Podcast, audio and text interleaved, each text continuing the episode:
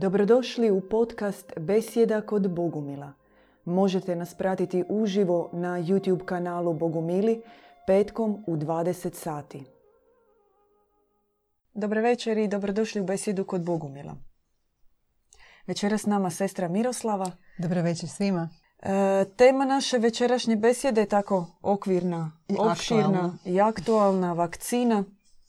Odmah a za one koji su se nakostriješili da čuju kakav je naš stav, mi ćemo malo proširiti tu našu temu vakcine i iz našeg bogumilskog aspekta i po objavama e, koje imamo dati naš stav u vezi toga. Govoreći zapravo o ljudskom zdravlju, naravno da se ne, to je jedna banalna stvar, ne okrećemo se samo na, na fizičko, cjelokupno ljudsko zdravlje se bazira na te tri važne karakteristike, um, tijelo, duša. Tako. E, mind, body and soul. Vrlo jednostavno rečeno i znano zapravo svima, ne otkrivamo neku toplu vodu. E, Mi ćemo večeras pokušati zapravo na sva ta tri aspekta dati, e, ajmo to tako reći, dijagnozu, opisati otprilike, opisati situaciju kakva je, kako mi gledamo na ljudsko stanje, na ljudsko zdravlje i na stanje duhovnog imuniteta i za koji od ta tri aspekta je zapravo potrebna vakcina. Da. I ajmo se nekako na ovo područje e, ljudskog uma zapravo početi sa tim, sa nekom psihološkom kategorijom ljudskog zdravlja. Kad pogledamo zapravo oko Da. sebe, Pa danas možemo vidjeti kako je veliki atak zapravo na, na upravo na to, na ljudski um. eh, jer se preko, i preko medija i preko svega što izlazi, evo aktualna je ta korona, eh, zapravo uljeva se strah u čovjeka. Je. I to je zapravo eh, velika veliki uzrok svih eh, današnjih i, i bolesti općenito je strah. Samo do toga još nismo došli do tog koraka da kažemo kako strah doista eh, ne samo psihičke bolesti uzrokuje, nego doslovno i tjelesne bolesti.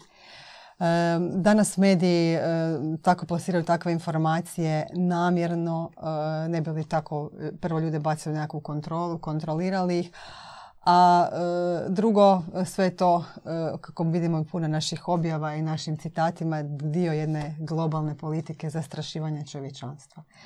E, tako da e, prije svega ono što mi želimo zapravo reći da više od tog fizičkog cijepiva i vakcine čovjeku treba jedna duhovna vakcina. Ako se slažeš sa mnom. Da, ta neka religija profita koja se stvorila, napravila od čovjeka objekt. Da. I e, medijske korporacije danas, e, u što spadaju i društvene mreže i razne televizije, mediji bilo kakvom većinom i internetskom obliku, e, pogađaju ljudsku psihu na način kako bismo bili što ovisniji.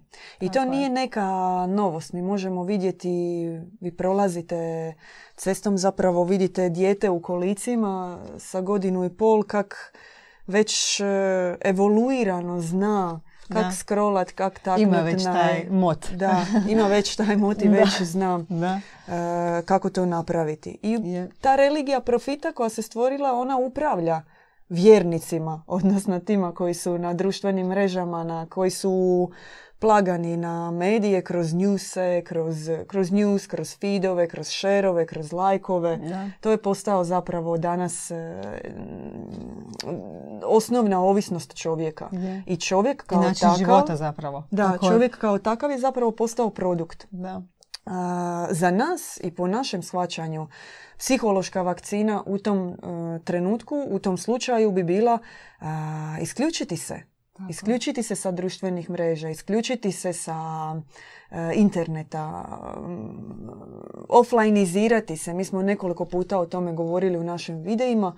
Offlineizirajte se i ako su takve mogućnosti da se može dođite na neki, naravno, poštujući pravila cijele situacije koja se događa i sa covidom, a, može se porazgovarati, može se u konačnici i vani biti na nekoj razdaljenosti, no važno maknuti taj e, mobitel, taj medij od sebe. A, majka Eufrozinija je o tome e, Je. govorila, znači unatrag više od 40-50 godina, jel? zapravo djedu Ivanu je govorila Da. dok je on bio kod nje 80-ih, no ona je prije toga upozoravala koliko, sada ćemo parafrazirati jedan njen citat, preko televizije a, demoni ulaze u čovjeka. Da. A preko računala još teži oblici tih tartarnih, nižih paklenih demona ne samo da ulaze u čovjeka, nego ga direktno povezuju na dijalog sa vragom. Da. E sada, kad bismo mi uzeli okvirno ovu izjavu i kada taj citat i kada bismo uzeli samo 10% od toga kao Da. upozorenje stanja Da. u kojem se čovjek nalazi, da je I potrebno... razmišljali svaki puta o tome kad uzi- uzimamo, palimo televiziju, uzimamo Je. računalo, znači ono Je. stvarno uh, biti svjestan u kakvu sferu ulaziš. Zato što je to sfera mentalnih virusa. Zato mi govorimo o psihološkoj vakcini. Vi dok ste... No to je banalna stvar. Vi ujutro i sami znate kad se probudi čovjek, prije možda je imao neki ritual, neko dizanje, nešto, rad. No sad prvo što napraviš zapravo prije nego što obaviš neku jutarnju higijenu je uzimaš mobitel u ruku.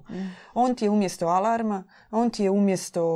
On je prvi taj e, krvotok psihološki Da. koji se tebi događa. Ti odmah znaš je li po već po notifikacijama ne moraš ni ući u mobitel, ti već si pretplaćen na razne medije i tebi Jasno. dolazi taj priljev informacija, priljev sfere straha, sfere nekakvog upozorenja, a, usmjeravanja tvog razmišljanja i ti si zapravo već u prvim sekundama svoga probuđenja bombardiran e, mentalnim virusima i svako odvajanje od toga je zapravo bolno, je li kao onaj ubod igle, Mm. ali to je u, iskopčati se iz medijskog sustava je zapravo vakcina koja je nama danas potrebna. Meni je fascinantno recimo gledati kako uh, pogotovo na djecu utječe televizija kad Mm. smo već kod toga.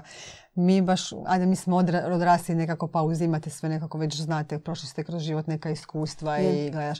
Međutim, uh, ja imam dvoje djece i vrlo sam uh, kako bi rekla, oprezna kada gledaju televiziju. Oni recimo još uvijek su tako navučeni na crtiće. Mi već davno ne gledamo televiziju i uopće s tim. Međutim, djeca idu u školu, u vrtiće, tako da oni su, ajde još u tom, uh, bit će vrijeme kada će sami odlučiti što napraviti sa svojim životom. Međutim, vrlo sam oprezna kada uh, oni nešto gledaju i točno vidiš kako se dijete, kako na dijete utječe to. Oni su totalno jedne tako prazne, čiste duše, uh, uh, kako se kaže tabula rasa po kojoj ti možeš pisati. I svaki odraz zapravo uh, oni prihvaćaju. E tako i na nas utječe to. Na nas možda više mentalno, mi ćemo više primiti možda i podsvjesno neke stvari. Međutim, utisne se strah, utisne se sve to što smo vidjeli. Ne možemo to samo tako. Ako ne znamo doista ka- o kakvom mediju se radi, u kakvu sferu ulazimo.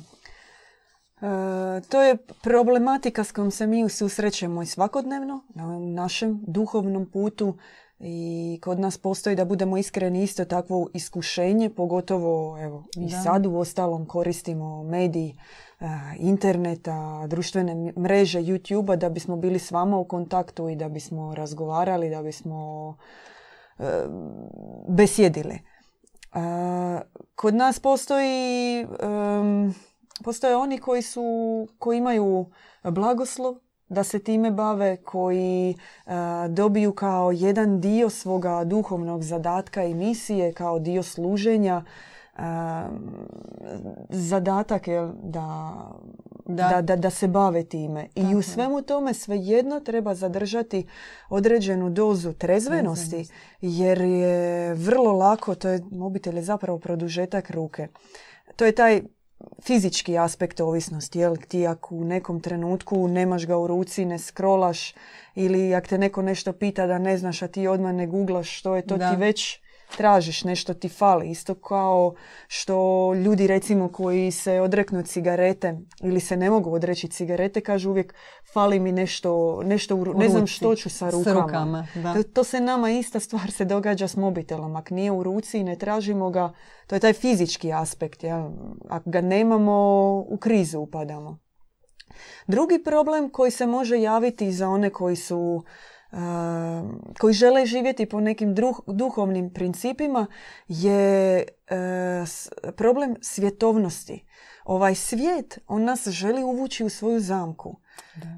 prema, prema objavi, prema uputama same nebeske majke koje ona daje, ona nas neprestano poziva da se odričemo svjetovnosti, da budemo nesvjetovni, da nam se umjesto ovih svjetovnih zakona, informacija i principa i uvjeta koji nam se daju, da nam se spuste nebeski zakoni.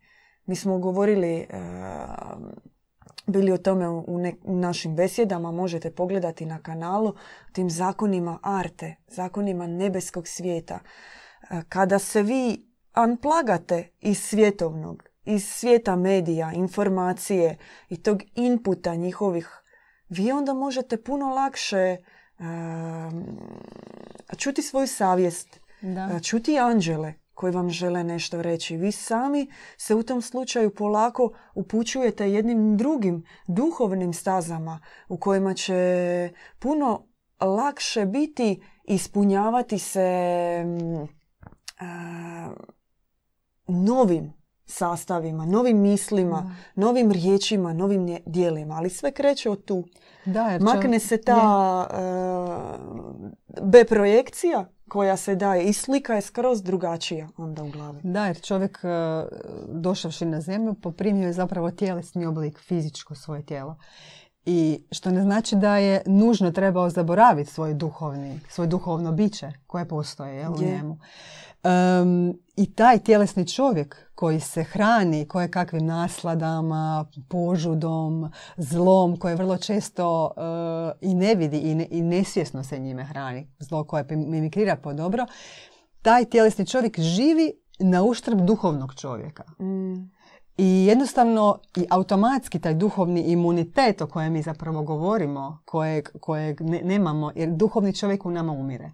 Znači, e, i dokle god znači, smo e, na ovom svijetu i dajemo da nas ovaj materijalni svijet oblikuje, dotad ćemo biti mi i podložni bolestima koje ovaj svijet donosi. Što znači opet ono, znači treba se ne biti, biti u svijetu, ali ne od ovoga svijeta. Znači, jer smo mi zapravo svjesni zla kojim smo, smo okruženi. I što treba raditi? Treba mijenjati. Treba mijenjati, jer tada se onda ti i mičeš i od zla, od izvora zla, pa tako i od bolesti koji zapravo pogađaju običnog suvremenog čovjeka. Je, i mnogi su više usmjereni na te same fizičke vakcine, koji da. nekako da se sada dotaknemo. No zapravo teško se uočava kolika je velika opasnost od ovog psihološkog aspekta, jer tebi je dovoljno, ti možeš uguglati e, kašalj ili vrtoglavica, moguće, moguće bolesti i ono što ti izbaci ti u roku od dvije minute na internetu ti misliš već da imaš neke neizlječive bolesti i gotov si. To je nešto što može u sferu ostati u tebi tjednima. Da. Mm. Što se tiče samog aspekta fizičke vakcine, znači onoga što, je, što se sada što je aktualno i mnogi govore o tome u sljedećoj godini vjerojatno nikakva ni putovanja, uopće boravak vjerojatno će se dogoditi e, sve svjetska vakcinacija, cijepljenje i neće moći, naravno pretpostavke, neće se moći život događati bez toga. E, ta sfera je poprilično napuhana strahom. Mi možemo reći kakav je naš stav prema objavi o tome. Sama nebeska majka djedu Ivanu u, svojom objavi, u svojoj objavi kaže da se ne treba toga toliko bojati onoliko koliko je prisutno sada na svijetu kod tih antivaksera, jel? Je. koji kažu unutra žive aluminija, metala, otrova i tako dalje. Ako je čovjek posvećen Bogu, ako živi po Božjem, i ako e, želi i dalje služiti čovjeku i Bogu, ta, ta vakcinacija koju primit, ona će biti, kako majka Božja kaže, poput uboda komarca. I ništa više. Da. Malo će zapeći, ali to neće biti ništa ozbiljno. E, I to, to se odnosi zapravo na sve buduće situacije koje, koje će biti u toj sferi vakcinacije u budućnosti. Jer samo gledano, ta vakcina, ona može i ne mora djelovati. Ima takvih slučajeva da su se mnogi cijepili pa su i dobili neke bolesti nakon toga. Poprilično je to jedno... Mi ne bismo sada zapravo ulazili uopće u tu e, za i protiv. Mi samo govorimo ono što se nama daje preko nebeske objave. No, no važan je taj aspekt tu ako je čovjek posvećen Bogu. Ako živi po Božjem. To znači ako on sam je na takvom putu vraćanja ka božanskom arhetipu, ka životu u čistoći, u dobroti, u tom slučaju on je automatski ulazi u, u, jedno, u jedno okrilje, jedno božansko okrilje, jednu zaštitu, plašt, e, karilo, nazovite to kako hoćete. I u tom slučaju ta vakcina i ono što neke loše nuspojave koje su u njoj prema objavi neće djelovati. To se isto odnosi i na zrak kad kažu truju zrak, truju hranu, truju nano čestice u odjeći, na sve ovo. Znači trebali bismo stalno biti u paranoj, zapravo nažalost mnogi ljudi i jesu. I zapravo što? Predodređeni smo na propast kad tako razmišljamo. A kolike bolesti postoje danas na zemlji protiv kojih uopće ne postoji vakcina? Znači karcinomi, razno razne autoimune bolesti, da sad ne ulazimo preduboko a opet ljudi ih pobjeđuju. Kako, e, tako da ono što čovjek treba pobijediti danas i znači ono što je veće od epidemije koronavirusa, raznih epidemija je epidemija straha. I treba čovjek shvatiti da strah nije izvorno dio čovjeka. Znači čovjek nije uh, niti rođen sa strahom, niti on dio njegove duše. On je njemu nametnut doista od ovoga svijeta. I prva bitka koju imamo je bitka sa strahom. Znači mhm. borimo se sa zlom, borimo se sa strahom. Kad se pobjeđuje strah, pobjeđuju se i bolesti i pobjeđuje se sve. Tako da, a danas je teško to ljudima jer doista bojimo se svega i kad odgajamo djecu, bojimo se nemoj ovo, daj ovo. Tako smo od malena taj strah zapravo nama. Nemoj tu, opetit ćeš prst. Sve nekako idemo u strahu i normalno taj strah, pogledajte dijete kad je, kad je male, koliko je bezazleno koliko je, mislim, i naivno, i povjerljivo, i otvorenog srca i sve. Tako da to trebamo vratiti nekako to i onda kako ide život, kako nas oblikuje ovaj svijet, tako strah ide odavde, pa od roditelji neki strah, pa u škola, pa idete na ulicu vani neki strah, svugdje neki strah. E, kad se čovjek rešava straha, onda čovjek pobjeđuje. Tako da on je najveće oružje zla je zapravo strah. Mnogi govore o fizičkom imunitetu, o ovoj cijeloj situaciji u koroni za vrijeme znači covida, e, i zbog nekretanja, i zbog takvog e, zatvorenog načina života pred računalima, pred televizorima, da je čovjekov imunitet oslabio i da će biti potrebna dugotrajna rehabilitacija. Mi se s tim naravno slažemo i ne mislimo da je to takva, no, jasno je, ko dan, da to zaista je tako. No ono na što bismo htjeli upozoriti je nešto što nije samo se sada dogodilo u razdoblju covid nego što traje već tisućama godina to je da je naš duhovni imunitet oslabio. I da najveći virus koji je zapravo ubačen u čovjeka, kojim je čovjek zaražen, je požuda. Tako je. A ovo su sve ko infekcije, kako je kad gledaš. Infekcija požudom, a ovo su sve ko infekcije. Ona je oslabila naš imunitet i ona nas je učinila podložnima na sve ove ostale bolesti. Ajmo to slikovito pokazati. Jel imaš gnojnu ranu, a stavljaš flaster na nju. S vremenom ta gnojna rana puca. Ti nisi izvukao e, korijen te rane, nisi ju očistio. Ili na živac e, ne valja u zubu, a ti stavljaš plombu na njega. Kad tad će se dogoditi implozija svega toga. I naša, e, naš, naša bolest, naša zaraza tim virusom koji nas je sustavno oslabio je već zapravo počela pri utjelovljavanju duše. A ono što se pojačava tijekom života na zemlji se događa onda kroz, kroz zavjete koje mi imamo sa zlom. Jer nama je požuda kao zla substanca ubrizgana već prije dolaska na zemlju O tome možete pogledati u više naših videa. Adaptacijskom preoblikovanju. Pri adaptacijskom preoblikovanju, odnosno preoblikovanju duše prije dolaska na zemlju. emisija o tome. Ali mi za vrijeme svog života mi zapravo u raznim situacijama s ljudima u prvom laganju, mm želi za zaradom, želi za odjećom, u fizičkim odnosima, u raznim formama, u poslu, kroz ambiciju, kroz želju za uspjehom, mi samo zapravo hranimo te zle virusne stanice požude koje su nama. Kao stanicu raka. Stanica raka, ona postoji. Ako mi na nju ubacujemo šećere, ako ubacujemo masti, ona raste, hrani se i ona kao takva infektivna se širi. I tako i sa našom požudom. ona postoji u tom jednom malom, ako ćemo mi duhovno tijelo čovjeka gledati, u takozvanom reaktoru, u župelu, a mi sam punimo. Sam bacamo gorivo u to i rasplamsavamo sve to u sebi. I kada vidite mm, e, čovjeka od 30 godina koji zapravo izgleda već tako istrošeno i umorno u životu. Onda će mnogi reći puno radi, iscrpljenje. Tako da, no požuda je ono što nas u najvećoj mjeri izjeda i zbog čega je naš duhovni imunitet slabi i zbog čega se mi u konačnici i razbolijevamo.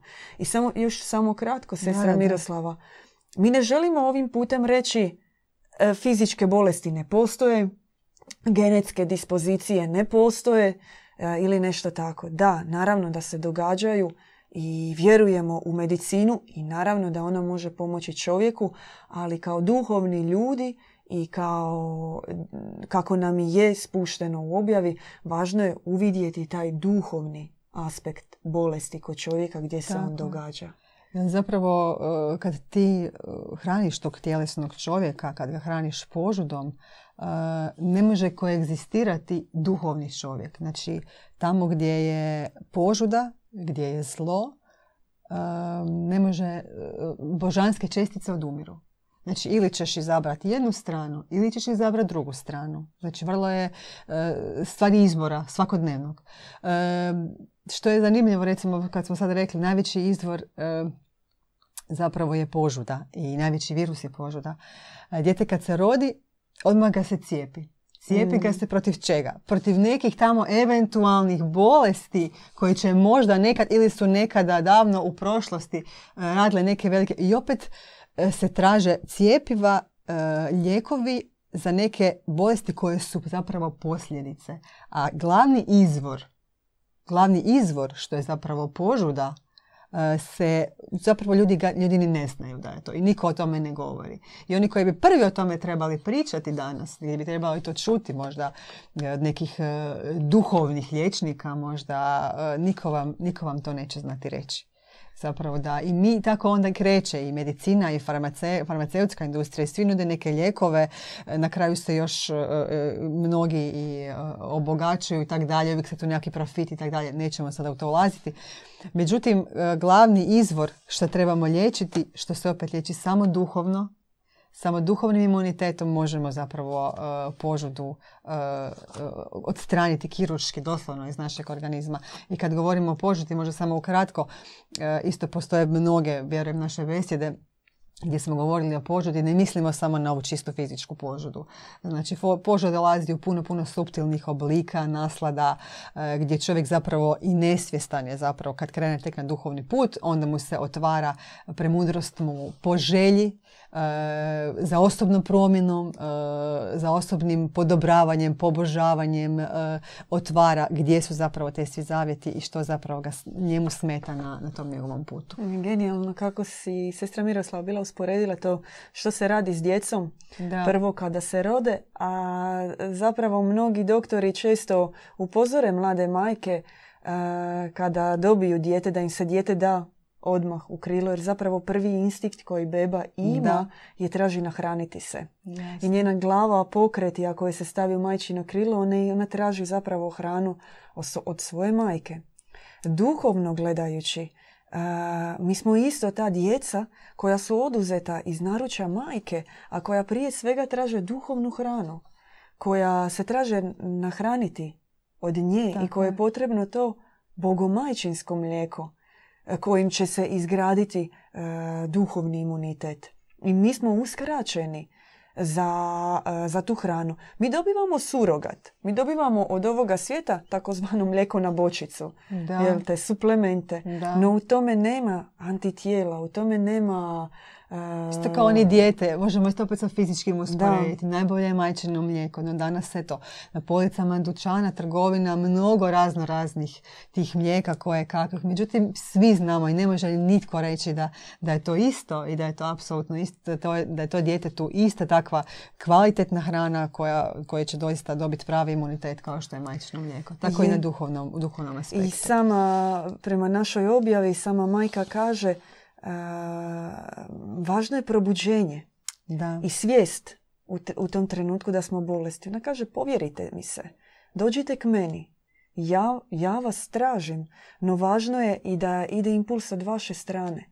Važno je da e, se i sami zapitate, ok, priznat sebi, kao kad se ide kod doktora. Ja sam bolestan i meni treba pomoć. To je onaj najteži trenutak i najteže čovjeka nagovoriti da ode kod doktora. Kad ode kod doktora sve nakon toga ide nekako lako, ali nagovorit ga da sam sebi prizna da mu je pomoć potrebna je najteže. Tako i u duhovnom smislu. I mm, nebo od nas danas želi jedan introspektivni pogled.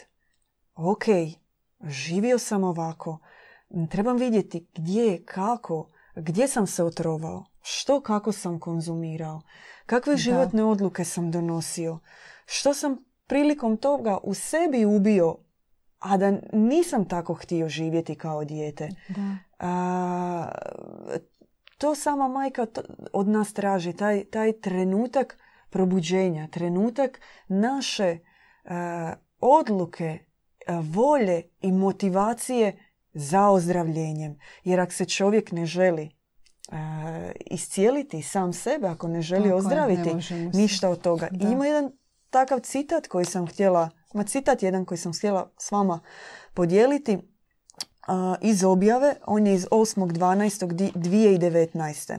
23. pasus. E, Gdje majka kaže Hrabro se odrecite zla koliko god vam bilo blisko. Kao što liječnik savjetuje bolesniku otarasiti se ovisnosti, otarasite se i vi svoje duhovne ovisnosti koja vam je postala pravilo. U suprotnom, uništit će vas. Promijenite način života koji vam je nametnuo vladajući sistem. Sve jasno. Majka Boza dala, dala dijagnozu i dala je rješenje. Dala, dala je lijek zapravo. Znači, bolesni smo od ovog svijeta, od ovoga što nam je ponudio svijet, svega što smo prihvatili, e, zla koje toleriramo, koje vidimo, ne mijenjamo e, ništa. I dala nam je lijek. Znači, krenimo na put promjene, put e, vrat, vraćanja njoj. E, problem je, danas možemo stvarno reći da puno ljudi govori ja vjerujem u Majku Božju, ja vjerujem u Boga. Međutim, moramo shvatiti da oni nisu distantni, oni nisu tamo negdje gore. Majka Božja je ovdje i mi jesmo prije svega duhovna bića. Prvo je postojala duša koja je rođena na nebesima i tek se onda utjelovila. I taj duhovna snaga čovjeka je danas zanemarena. Koliko on doista duhovno može em, za, sebe, za sebe i za bližnjega svoga učiniti. Međutim, em, ta duša se mora hraniti iz čistih izvora, djevičanskih izvora, izvora dobrote, premudrosti nebeske.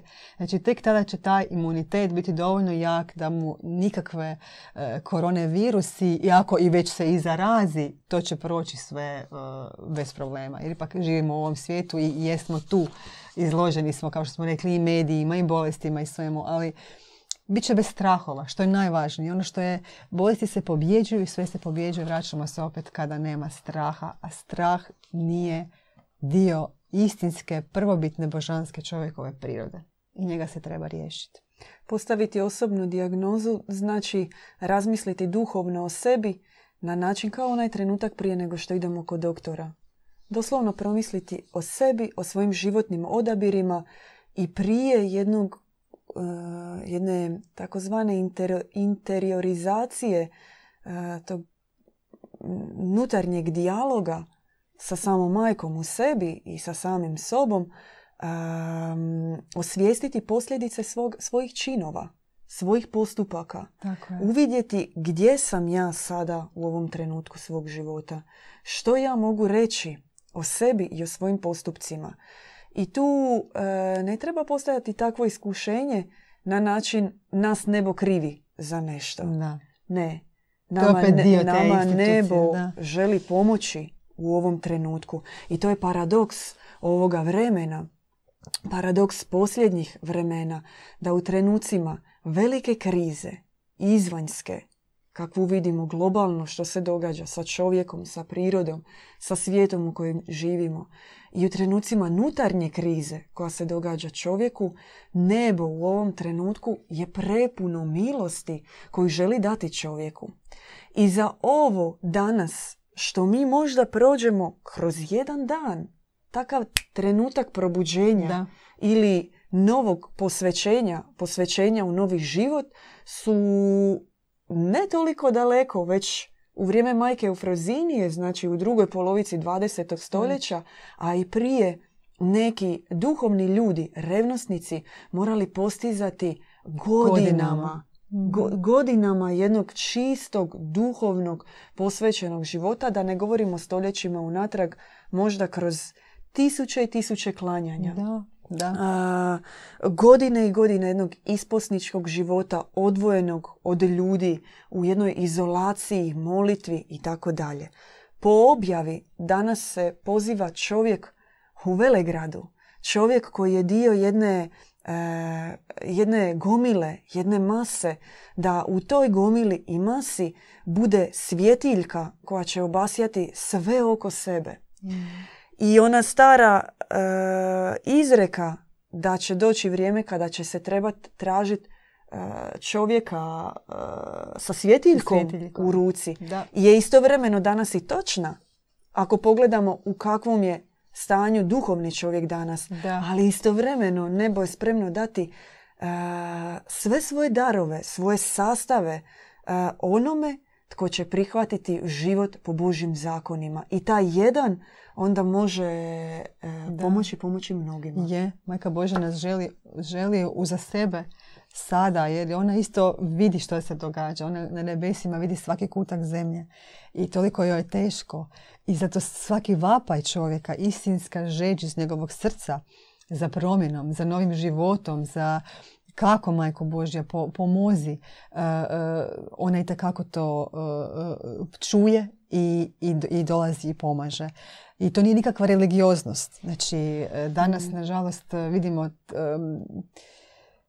mislim, teško je to reći, ali doista ništa se ne, ne postiže, nikakve, evo, nikakve konfesije, religije, nemaju rješenja za duhovno iscjeljenje čovjeka. To je doista jedan istinski duhovni put povratka čovjeka u njegovo prvobitno stanje. Znači, ne e, osuda gdje čovjek čeka svoju kaznu, gdje mi moramo se lupati po glavi, e, kopati po svojim grijesima, e, bojati se što će, što će s nama biti.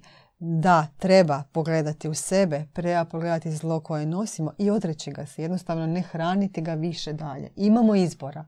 Znači niko ne može reći da nema izbora danas.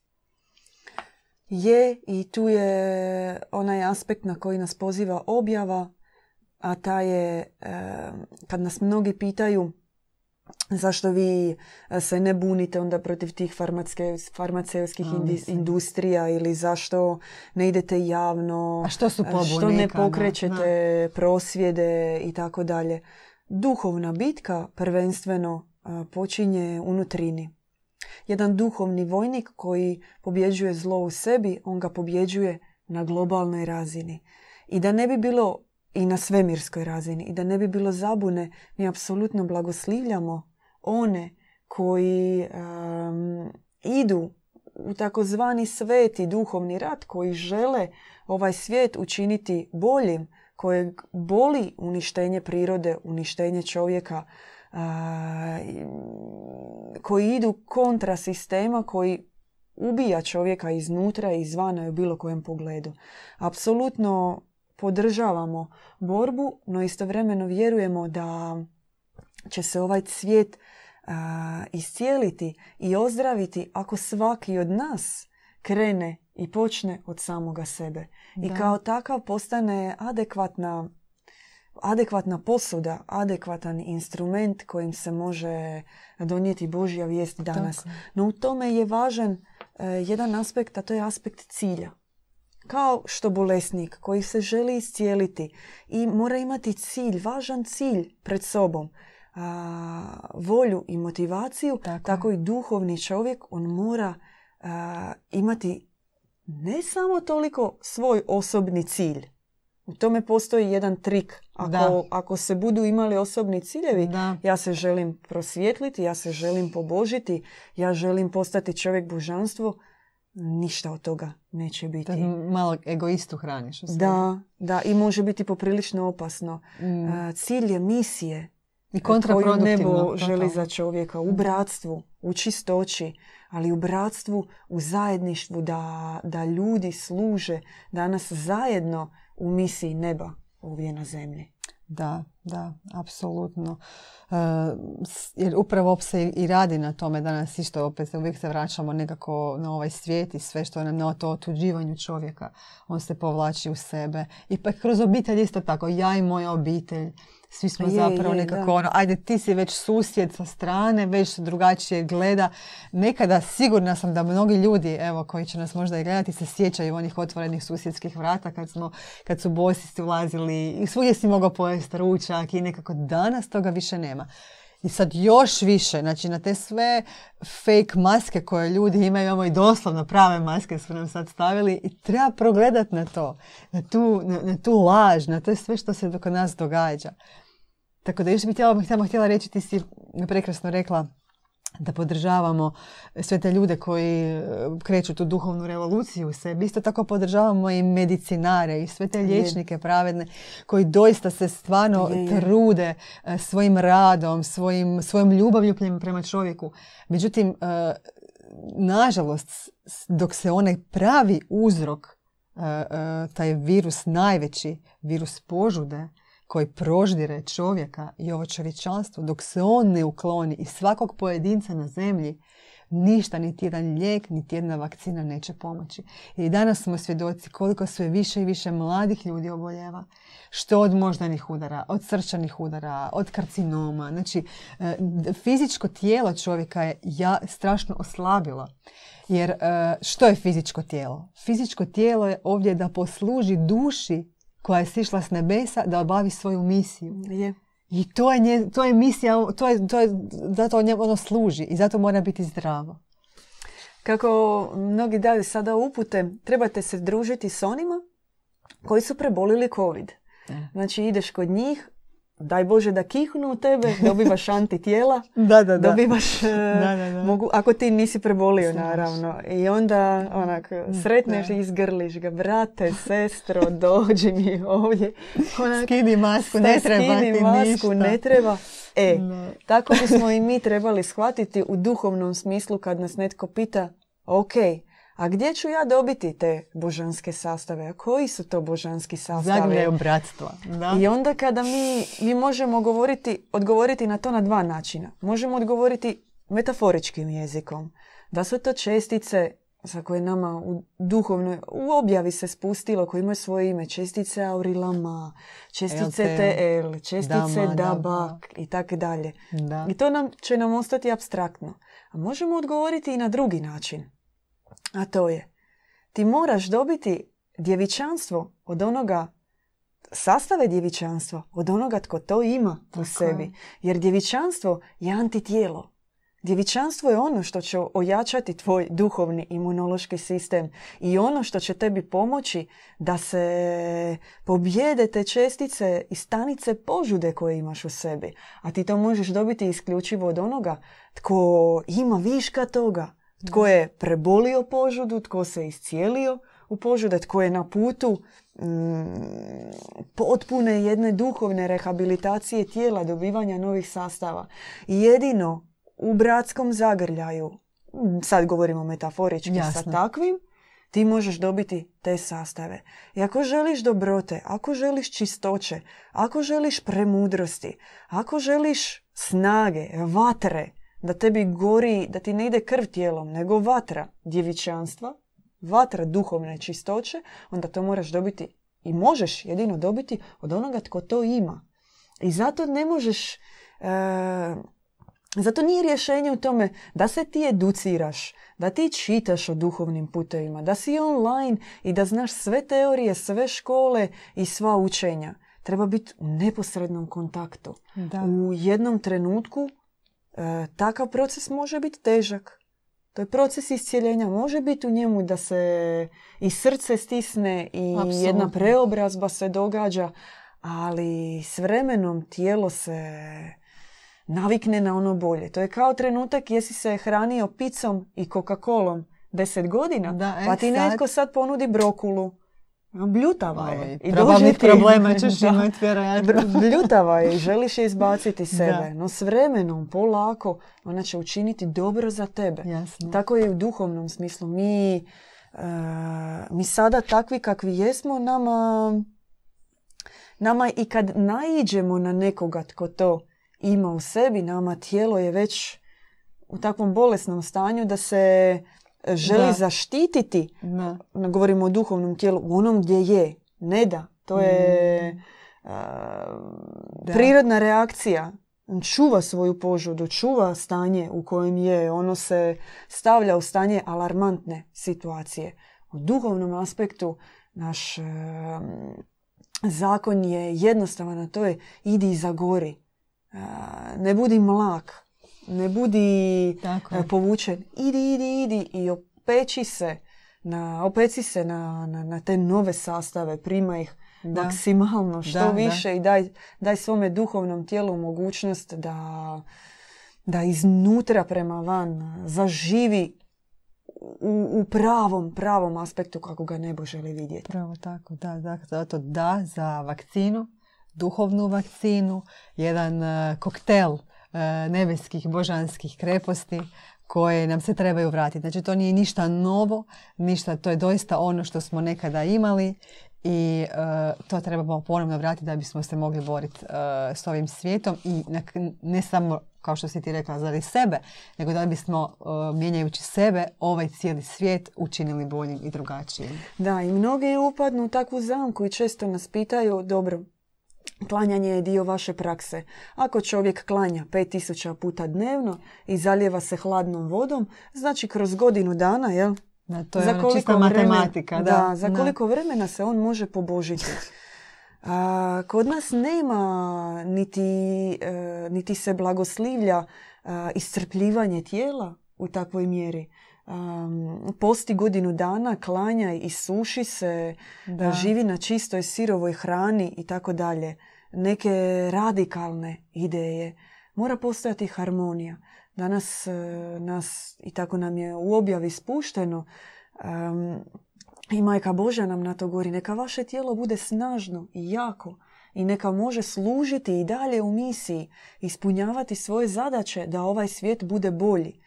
Ali istovremeno e, mora biti i duhovno jako.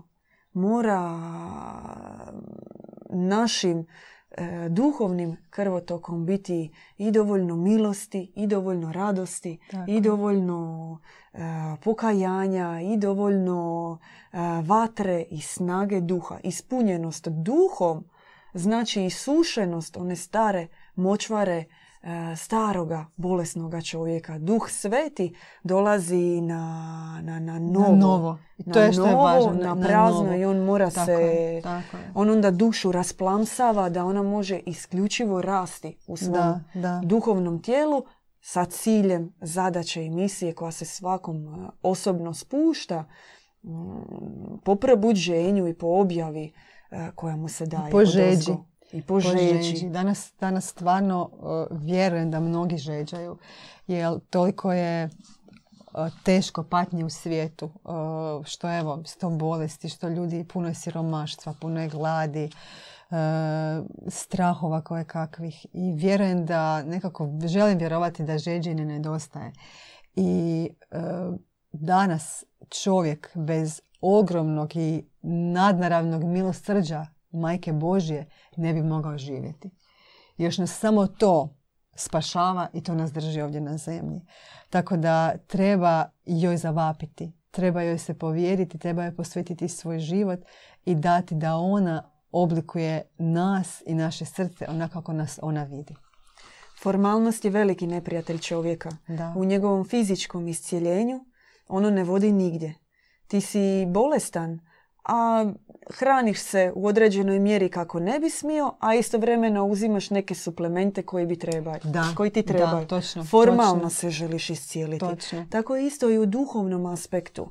Ako mi budemo e, formalno pristupali našem duhovnom iscijeljenju, no da, ja sam na duhovnom putu, ali istovremeno ću možda gledati neke filmove sk- e, Da. koji nisu adekvatni, e, raditi sa novcem možda neke poslove i ulaziti u kombinacije s nekim ljudima iako se molim, iako u određenom aspektu duhovnom služim, to neće nikud voditi. To će biti isti, možda čak i opasniji princip života nego li onaj, e, prije to je zavedenost. To je čista zavedenost. I ta formalnost, ona može zaista biti jedan mimikrant na duhovnom putu i važna je korekcija.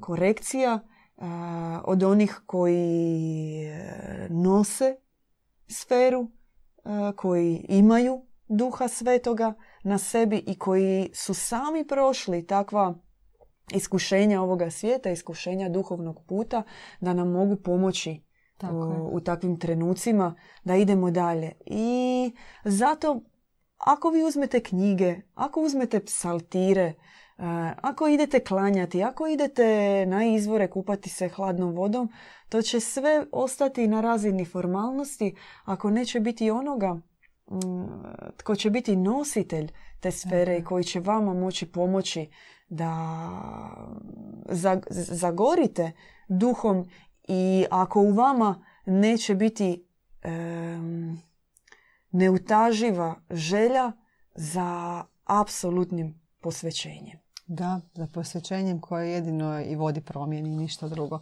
Uostalom, zar nije prekrasno imati živi primjer uz sebe kada krećeš na takav Je. jedan duhovni put, kad nemaš sve eh, u knjigama, otvoriš, ljudi čitaju, mole se, krunice i onda taj koji ti to sve da, on nije ništa drugačiji od tebe zapravo i ništa nije pobjedio. I onda si misliš, dobro, ti sad cijeli život to čitaš i prošao si sve tu praksu, a zapravo pa ništa se mi puno ne razlikujemo. Kako da ja pobjedim? Ono, Međutim, e, mi sva sreća imamo žive svjetiljke, žive primjere, e, duha svetoga, e, vatre u srcu, otvorenog srca, ljudi koji otvorenog srca daju sve to što su stekli i nesebično dijele. I to je ono što je važno i što je, evo, što nudimo i svima vama na kraju krajeva. U jednoj objavi je bilo pitanje kako se može vidjeti je li čovjek istinski duhovan, je li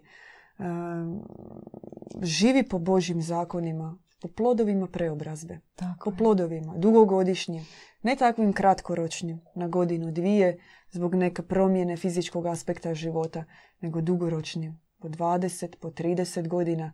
I takvih primjera ima. Od majke Ima. Eufrozinije, Ima. i tako dalje.